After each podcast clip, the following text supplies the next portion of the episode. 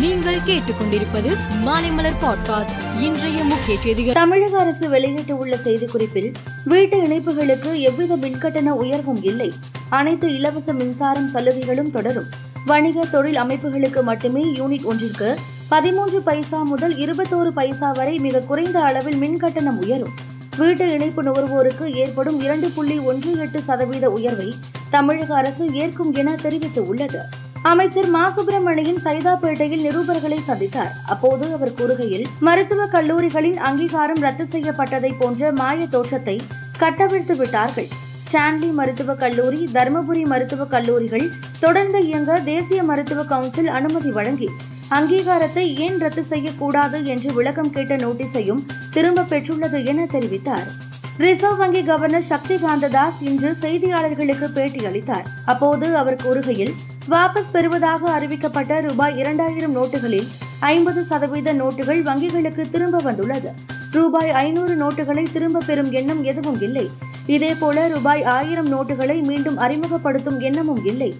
யூகங்களை பொதுமக்கள் யாரும் நம்ப வேண்டாம் என்றார். பாஜக அரசின் ஒன்பது ஆண்டு கால சாதனையை விளக்கும் பத்திரிகையாளர் சந்திப்பு டெல்லியில் நடைபெற்றது. இதில் மத்திய மந்திரி ஜெய்சங்கர் கலந்து கொண்டு பேசினார். அப்போது அவர் கூறுகையில் ராகுல் காந்தி வெளிநாடு செல்லும் போதெல்லாம் இந்தியாவை விமர்சிப்பதை வாடிக்கையாக கொண்டுள்ளார். இந்தியாவுக்குள் அவர் என்ன வேண்டுமானாலும் பேசுவதில் ஆட்சேபனை இல்லை. ஆனால் நாட்டுக்கு வெளியே நாட்டின் அரசியல் குறித்து பேசுவது நாட்டு நலனுக்கு நல்லதல்ல என்றார். இத்தாலி நாட்டின் பாராளுமன்றத்திற்கு எம்பி கில்டா போடெல்லோ கைக்குழந்தையான தனது மகன் ஃபெடரிகோவை அழைத்து வந்தார். பாராளுமன்ற கூட்டம் நடைபெற்றுக் கொண்டிருந்த வேளையில் கைக்குழந்தை திடீரென அழத் தொடங்கிவிட்டது. குழந்தை பசிக்காக அழுகிறது என்பதை அறிந்து கொண்ட எம்பி கில்டா அங்கேயே தனது மகனை ஆஸ்வாசப்படுத்தி பாலூட்டத் தொடங்கினார். அவையில் வைத்து குழந்தைக்கு பாலூட்டிய எம்பியை சக எம்பிக்கள் கைத்தட்டி உற்சாகப்படுத்தினர். உலக டெஸ்ட் சாம்பியன்ஷிப் இறுதிப் போட்டியில் இந்தியா ஆஸ்திரேலியா அணிகள் மோதுகின்றன. முதல் நாள் முடிவில் ஆஸ்திரேலியா முன்னூற்று இருபத்தி ஏழு ரன்கள் குவித்தது. டிராவிஸ் ஹெட் சதம் அடித்தார். ஆட்ட நேர முடிவில் ஸ்மித் தொன்னூற்று ஐந்து ரன்னுடன் களத்தில் இருந்தார்.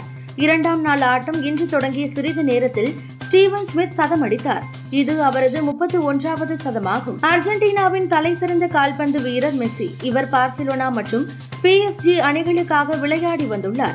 கடந்த வாரத்துடன் மெஸ்ஸி பிஎஸ்ஜி அணியில் இருந்து விடை பெற்றார். இந்நிலையில் யாரும் எதிர்பாராத வகையில் அமெரிக்க கால்பந்து கிளப்பான இன்டர் மியாமி அணியில் மெஸ்ஸி இணைந்து உள்ளார். மேலும் செய்திகளுக்கு மாலை மலர் பாட்காஸ்டை பாருங்கள்.